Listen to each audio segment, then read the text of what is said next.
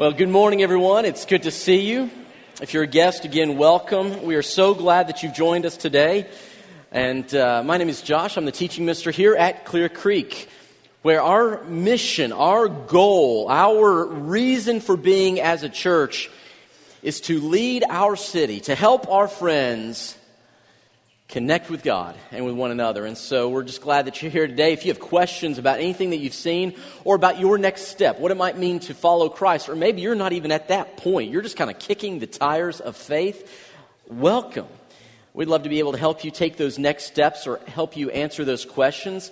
And so let me tell you, if you're, if you're kind of new or you're not sure what to do next, at the conclusion of this message, we're going to give you an opportunity to take a next step very easily. There's three ways to do it. One, uh, we're going to have a time of invitation at the end. Just fair warning. I'll be here, but some of our elders, the leaders of our church, will be on the other side of this wall in A2. If you need to talk to someone about anything, you just go back there. They'd love to visit with you. Or if you're ready to kind of figure out how to get plugged into this church or say, yeah, I, this is my home, this is where I want to be, uh, then you join us. Just come out here, the corner opposite of this wall over here, you'll see a banner that says starting point. You meet me there. I'll be there, as will Evan uh, Aldridge. He's the gentleman who baptized Tyler this morning, and we'd love to help you take your next step of faith. And so that's the way we just like to encourage you to get involved here because our goal is not for you to simply warm a seat, but to know Jesus and to take your next steps with Him. In fact, next Sunday, we're going to take one Sunday to talk through a series, uh, just a real brief message called The Path.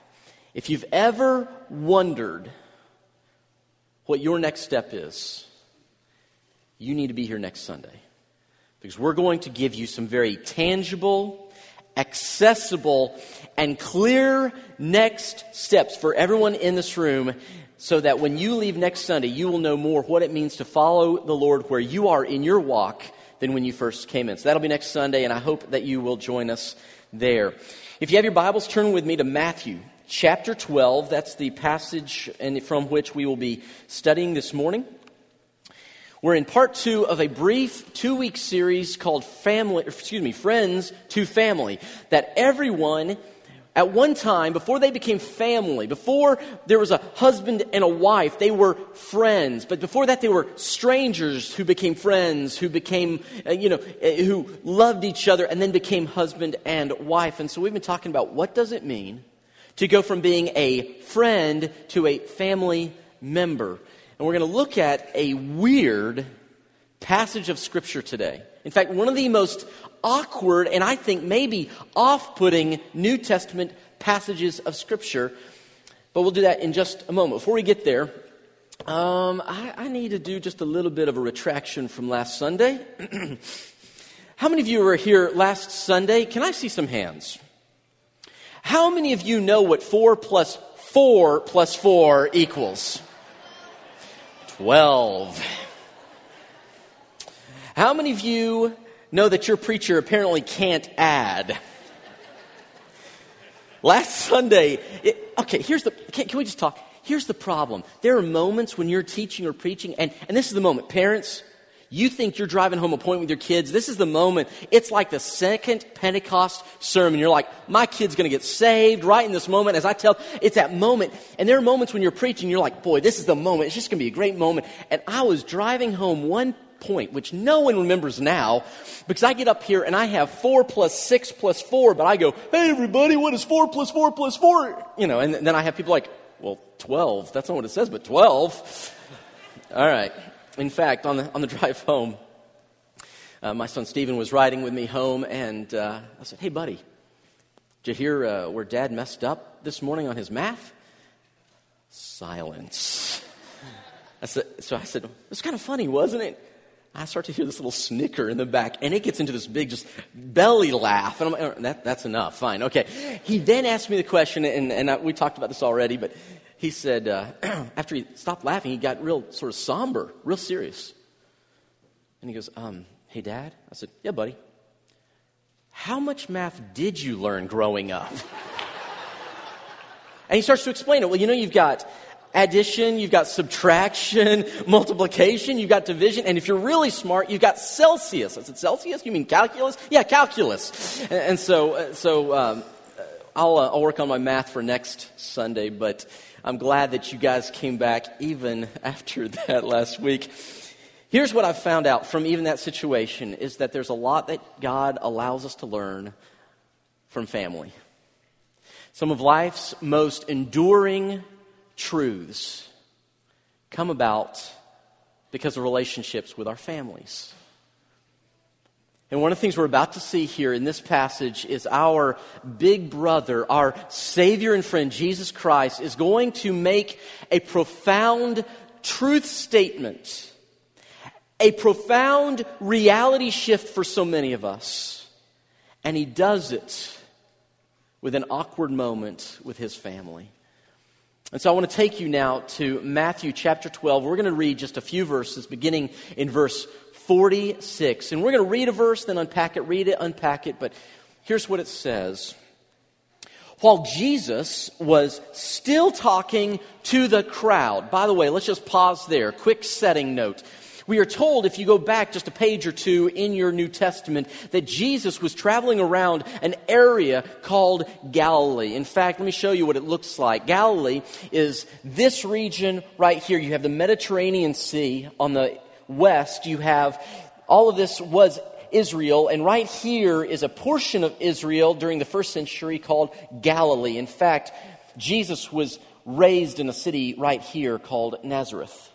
This was Jesus' stomping ground. He's in his own backyard. He is in his very own Hixson, Tennessee, doing a speaking tour. And he's going from place to place, sharing the good news of God, teaching, loving, healing, freeing people from those who are under the oppression of demonic forces. And he is on a speaking tour and he's continuing one of his lessons. And we find out, if you go to chapter 13 and verse 1, you'll notice that it says Jesus then leaves the house. So Jesus is in a house. He's in the middle of a conversation. This is one of his big teaching moments. And this happens. While Jesus was still talking to the crowd, his mother and brothers stood, now notice this word, outside wanting to speak to him.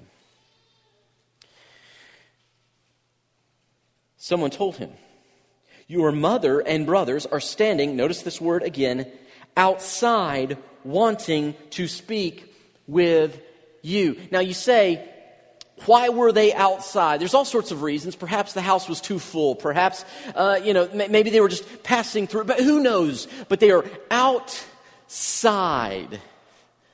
I want to ask you a quick question. Have you ever heard the phrase, someone is on the outs with someone else? Have you ever heard the phrase, someone is on the outs? Go ahead, let me see some hands. If you've ever heard someone say, someone is on the outs, and it means someone is disconnected, something has some strain or tension in a relationship, someone is on the outs with someone else.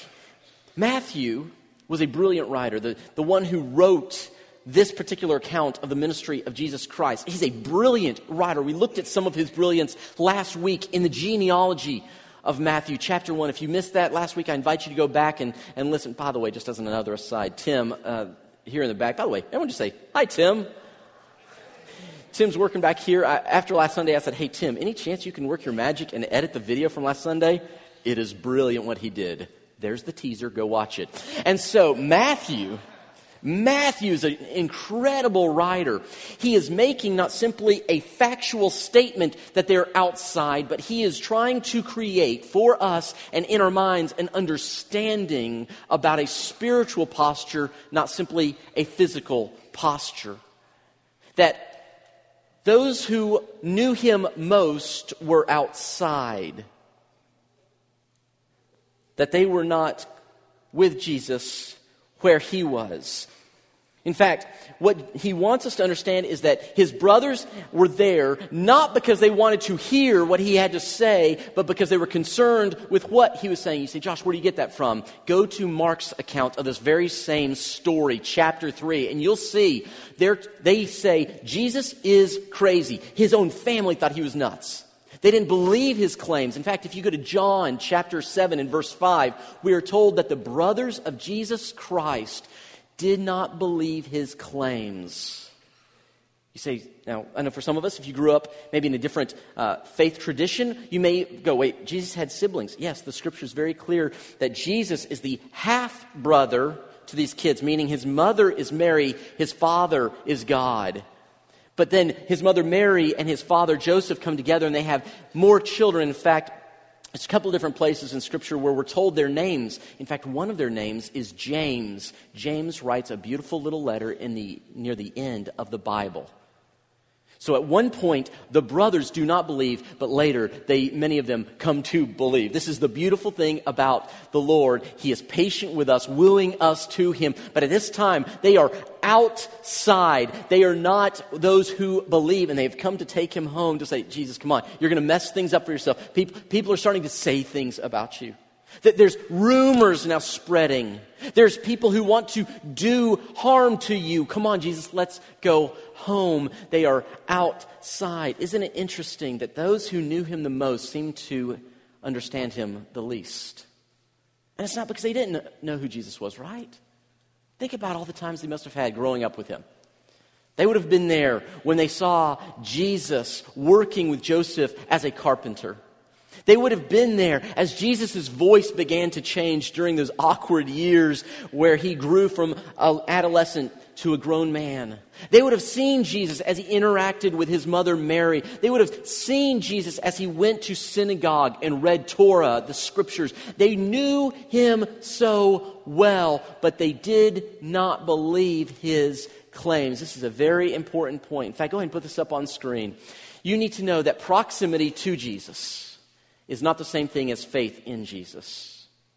Proximity, how physically close you are to Jesus, is not the same thing as faith in Jesus. Just because I show up on Sunday after Sunday after Sunday does not mean I have faith in Jesus Christ. Listen, just because I know the stories of the Bible doesn't mean that I have embraced the truth of those stories. It is more than simply attending church. There is a decision, as we saw this morning with Tyler, it is a personal decision to say, not only do I know about, but I have faith in Jesus. And so they stood outside, and Jesus, taking this moment, goes, This is a great teachable moment. This is an awesome moment that I'm going to use. He leverages it to communicate something about his family. Notice what Jesus says in the next verse here. He says, He replied to him, Who is my mother and who are my brothers? By the way, how many of you might be slightly offended if one of your children seems to disown you to strangers? Now, some of you go, No, that'd be okay. They can disown me. I'm really okay. No, no, okay. Who is my mother? Who are my brothers? Jesus to a crowd who knew his family. Remember, he's in his own backyard. He's in Galilee where everybody knew everybody. He's in a place they know Jesus. They know Mary. They know his brothers. They know his sisters. They knew his daddy Joseph. They know him, and yet Jesus says, let's just talk about this for a minute. Who are my mom and my brothers? In other words, who is my family? Who is a part of this central connected unit? Who are my mother and my brothers? And I wonder, have you ever had that moment where you want to just make things sort of sit in the air? Have you ever sort of said something and you just sort of pause to see what sort of response you'll get? I wonder if he said it, if he like, if he said, okay, who is my mother and who are my brothers? And then if he just sort of sat silent as those around him start going, well, wait, what? I, I don't understand the question. Didn't, didn't they just say your mom and your brothers are outside? And I wonder if he paused to let the question sink in that it is more than just where you're born, it is what you believe. And he then says something that, man, if imagine for a moment. You're sitting around the circle with Jesus. You're listening to his teaching, and everything about this guy compels you to be closer. Everything about him sort of is just sort of like, wow, where does he get this? And, and there's something genuine about him, and he has a way with people, and he is so kind, he's so gentle, he's strong when he needs to be, but boy, he's just someone I want to be close to. You're listening to this, and he asks the question, Who is my mother? Who are my brothers? And then he says this phrase. Notice what he says here, pointing to his disciples. He said, Here are my mother and my brothers. Could you imagine if Jesus Christ walked into this room today in the flesh and pointed to you and said, You are my brother, you are my sister? Church, how would that not just change your day, how would that change your life? If Jesus in the flesh, in front of a group of people, said, You are my family, what would that do to change the way you think about yourself? What would that do to change the way you view sin? What would that do to affect how you operate over the next not only few minutes, but week, month, year? Because then in years to come, you look back and you say, I am a brother of Jesus Christ. I am a sister of Jesus Christ. Can you imagine what it would be like to be in God's family? And you go, Well, I, I'm in God's family. I know, but think with me for a moment here. Sometimes when we use the word family, for some in this room, family is a really thorny word because we don't have pictures of family gatherings. We don't have pictures of affirming words and hands that are used to hug. We do not, some of us have that in our mental landscape. What we do have is a lot of pain, a lot of betrayal, perhaps distance. But think about what it'd be like in the family of God, where the only time words are spoken are to heal and to help, never to harm. Can you imagine what it must be like if you got to sit around a dinner table with God the Father, God the Son, and God the Holy Spirit? That's your family. You sit there. Can you imagine the kind of words they would speak over you? Can, can you imagine if, if you needed a hug, what kind of hug would God give? Would that be like just the most amazing thing in the world? You go, I'm not a hugger. Fine. The time you need a high five, how amazing would that be? Like you do this, his whole hand, okay. I mean, just how amazing would it be?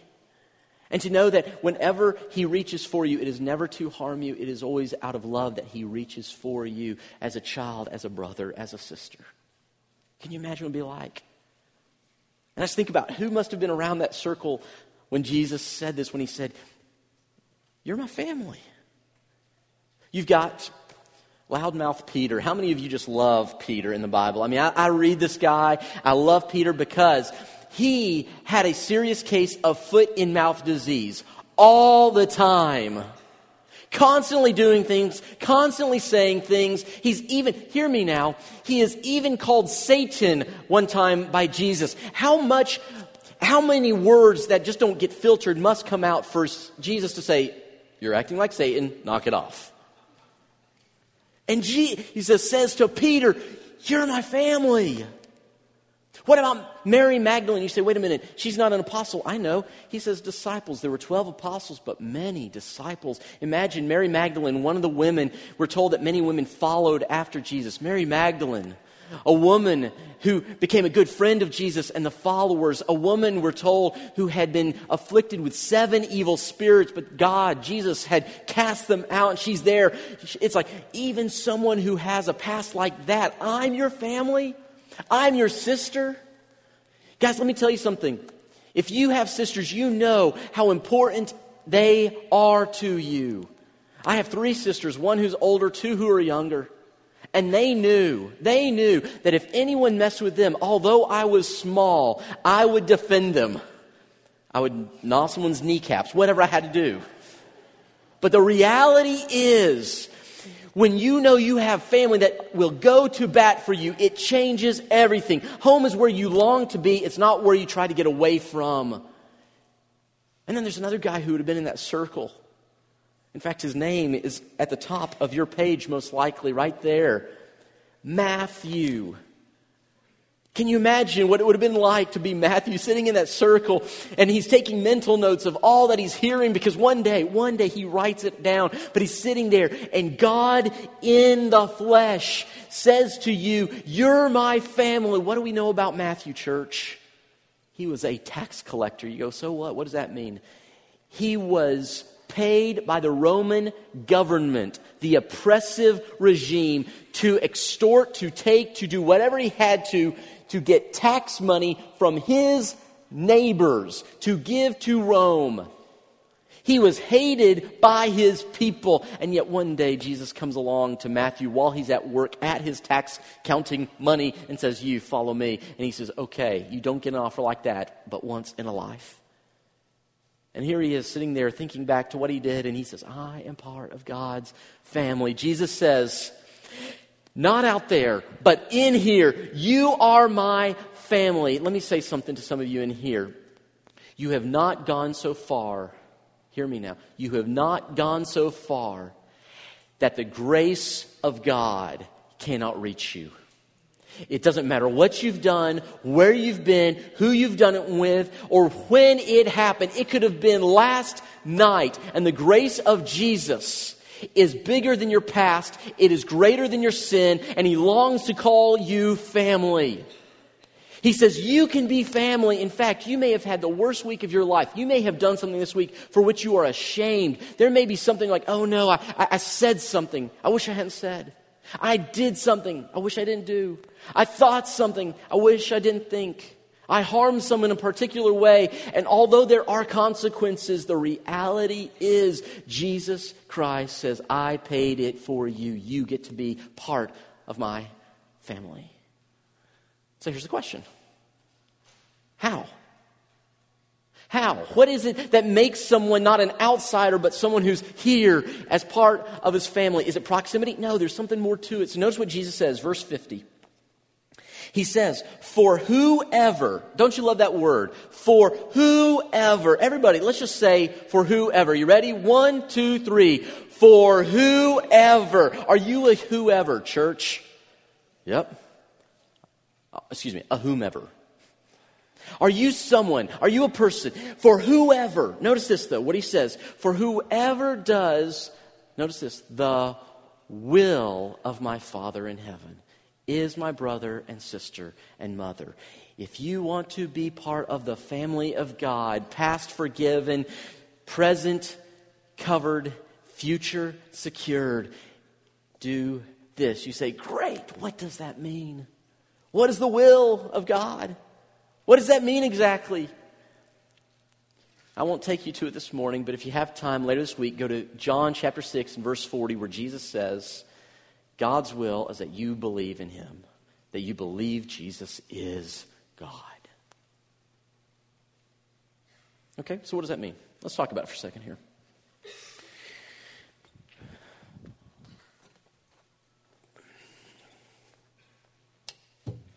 When we talk about faith, there's a lot of misconceptions about faith. What is faith? How do you have faith? What kind of faith is it? Here's the reality. When he says, belief in Jesus, that is the will of God for you to believe that Jesus is God, that he came, he lived, he loved, he died, he rose, and now he is there for you. If that's what it means, what does that look pract- like practically? Because there are different kinds of faith. I've got a chair right here. This chair, I want you to think about this as symbolic of something on which we might place our faith. There are different kinds of faith. The first layer of faith that we're even told the demons themselves have, you can say, What? Yep, it's in the scriptures. I'll show it to you later. The first layer of faith or belief is simply cognitive or mental agreement faith that says, Yep, I see it. There's a chair. By the way, can you guys see the chair? You believe it's there? Congratulations, you have mental faith that there is a chair. It is not practical faith because I'm not interacting with the chair. I'm not doing anything with the chair. You have the same kind of faith when you hear someone talk about um, Abraham Lincoln.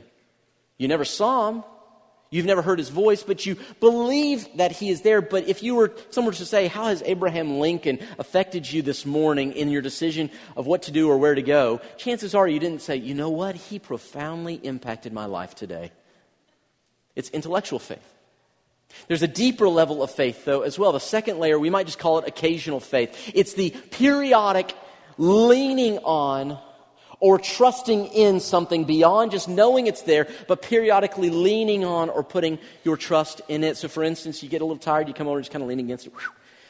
Oh, that's better. Whew. I just need to kind of lean against it.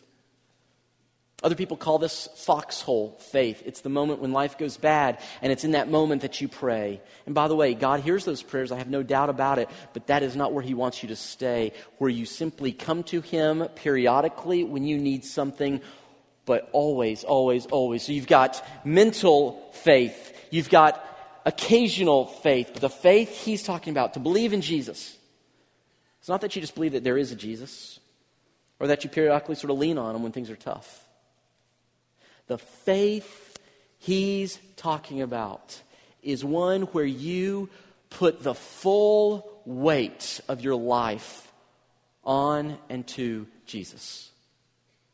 True faith, the faith Jesus is talking about, doing the will of the Father, is where you entrust the full weight of your life on Jesus. Everything about you is resting on Jesus. There is no part of you supported by something else than Jesus. Let me give you just a few practicals this morning. Let me ask you a question, church. This morning, where do you find your faith or trust when it comes to your finances? Are you supported knowing that Jesus, that God will provide for your needs or something else? If you entrusted the full weight of your wallet to Jesus. Let me ask you another one, church, this morning. Have you entrusted Jesus with the full weight of your forgiveness? Not just that he's forgiven you, but in the moments where someone has done you wrong, do you look at the teachings of Jesus where he says, turn the other cheek, forgive 70 times 7, love your enemies, treat them well? Have you put the full weight of forgiveness on Jesus, even when it does not make sense, even when it's difficult, you say, My way would be to reject or get revenge, but Jesus' way that I would forgive. Have you put the full weight of your forgiveness on Jesus? Let's talk a few more. Church, have you put the full weight of your sexuality on Jesus? What you think about, what you see, what you say, what you hear, what you participate in, how you identify yourself? Have you put the full weight of who you are on Jesus? Or are you relying on something else, someone else, some other thing? See, this is what it means to have faith in Jesus. To do the will of God the Father is to say, even when it does not make sense, I rest the weight of my life on Jesus Christ, no matter what I'm going through. I remember a few years ago, a man I greatly respect was talking about how he and his wife had, for a number of years, been saving to get hardwood floors in their house. Hardwood floors. Ah. By the way, we may be getting a house very soon, and it has some hardwood floors. Ah. And he's talking about this. They've been saving for almost 10 years for hardwood floors. They were so excited about it. They picked out the right color. They got a great deal. They even had someone ready to install the hardwood floors. And then he said, a friend of his who was a missionary said that they were in desperate need of funds for a particular clinic with a particular problem, with a particular situation. And he said what the guy needed was the exact amount of money that he and his wife had been saving for. And he said, in that moment, I did not feel very spiritual. In fact, I told my wife, sweetheart, I think we should push up the date that we purchase and install the hardwood floors. Because I don't know that I want to do this. And it's a cool story because as God walked through it, as he and his wife, as they felt like God was leading them to do this, and by the way, I'm not telling you to go give your money for hardwood floors to some missionary. That's not the point. What he did though is he said, I trust that whatever Jesus asks of me, whatever he says in the word and teaches, whatever he calls me to, it is good and for my good. I can trust him. Let me tell you something, church. Whatever Jesus calls you to do, although it may be difficult, it will always be for you you're good. Because yours is not an abusive father or big brother. Ours is a God who said, I will give whatever it takes to get you back. You see, right now in heaven, we're told there's a great banquet table. And if you've ever had a great spread of food, you know that the meal is only as good as the company. And around this great banquet table are empty seats for those that he wishes to bring and to fill his table. But there was a problem. You and I were separated because of our sin, and so he sent his son. He said, I love you so much. I'll give you my boy. I'll give whatever it takes just so I can have you home. And you need to know if there is a God, and if that God loved you so much that he gave his own son, then anytime he calls you to obedience, it will never be because he's trying to hurt you. It's because that same God is calling you deeper still. And he's saying, This is the way forward. There are those who have yet to come from the outside in. And he says, But anyone, anyone, anyone can move from a friend to part of my family. How? Obey the will of my Father in heaven. And here's the beautiful thing if you will, the promises that Jesus is right now inviting all who are outside his family to come into his family. And when you do, there's going to be a celebration. There's going to be that moment, just like so many of you have seen around the window of the delivery room when that child is born, and everyone just goes crazy. Because right there in this little nursery area, when the child is presented, everyone goes, That's ours. They're here. And when you come into the family of God, you need to know that God never gets over the fact that you're a part of his family. And Jesus, your big brother, says, Yes, yes, yes.